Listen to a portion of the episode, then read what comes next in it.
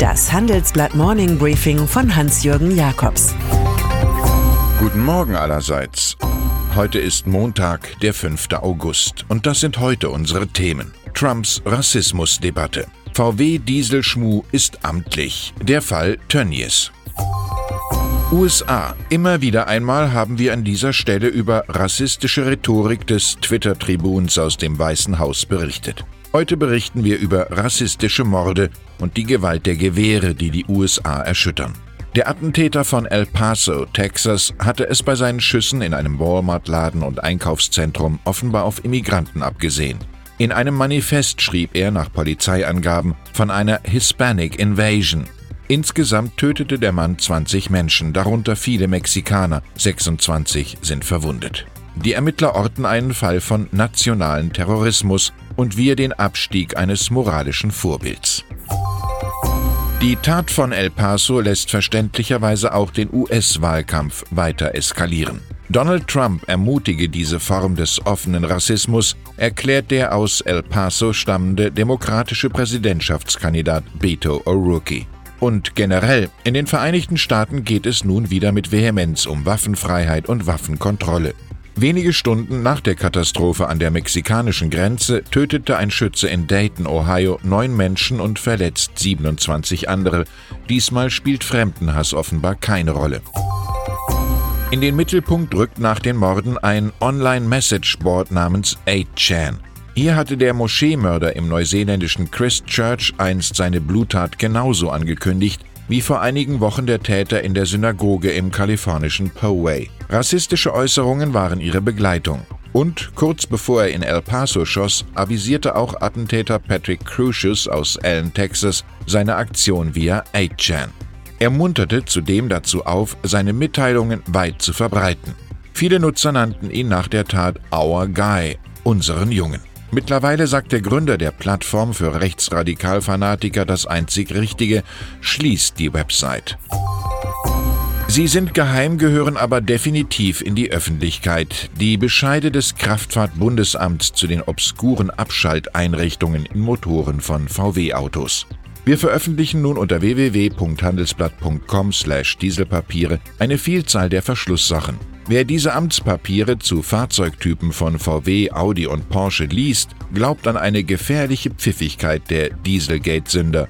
Mal wird über das Aufheizen des Katalysators Touareg manipuliert, mal über die Einspritzungen mit dem Mittel AdBlue A8. Die ganze Causa birgt für Kläger neue Chancen. Im Urteil vom Juni 2019 hat das Oberlandesgericht Koblenz schließlich mit Verweis auf den Kraftfahrtbundesamtbescheid zum VW Charan eine unzulässige Abschalteinrichtung konstatiert.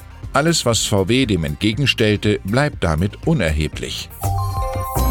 Eine eigene Seenotrettung für Flüchtlinge im Mittelmeer hat die EU beendet. Dafür stockt sie die Mittel ihrer Grenzschutzagentur Frontex erheblich auf von 1500 auf 10.000 Mitarbeiter in spätestens acht Jahren. Nach Recherchen von Report München kommt nun heraus, dass just diese hofierten EU-Grenzschützer passiv bleiben gegen rabiate Kollegen aus Bulgarien, Griechenland und Ungarn. Diese lassen Menschen keine Asylanträge stellen, sondern bringen sie sofort wieder über die Grenze zurück. Interne Dokumente beschreiben exzessive Gewaltanwendung, Schlagen mit Draht oder Misshandlung von Flüchtlingen. Hilfreich wäre für die Grenze eine Erkenntnis des Schriftstellers Stefan Zweig. Keine sittliche Ordnung kann durch Gewalt erzwungen werden.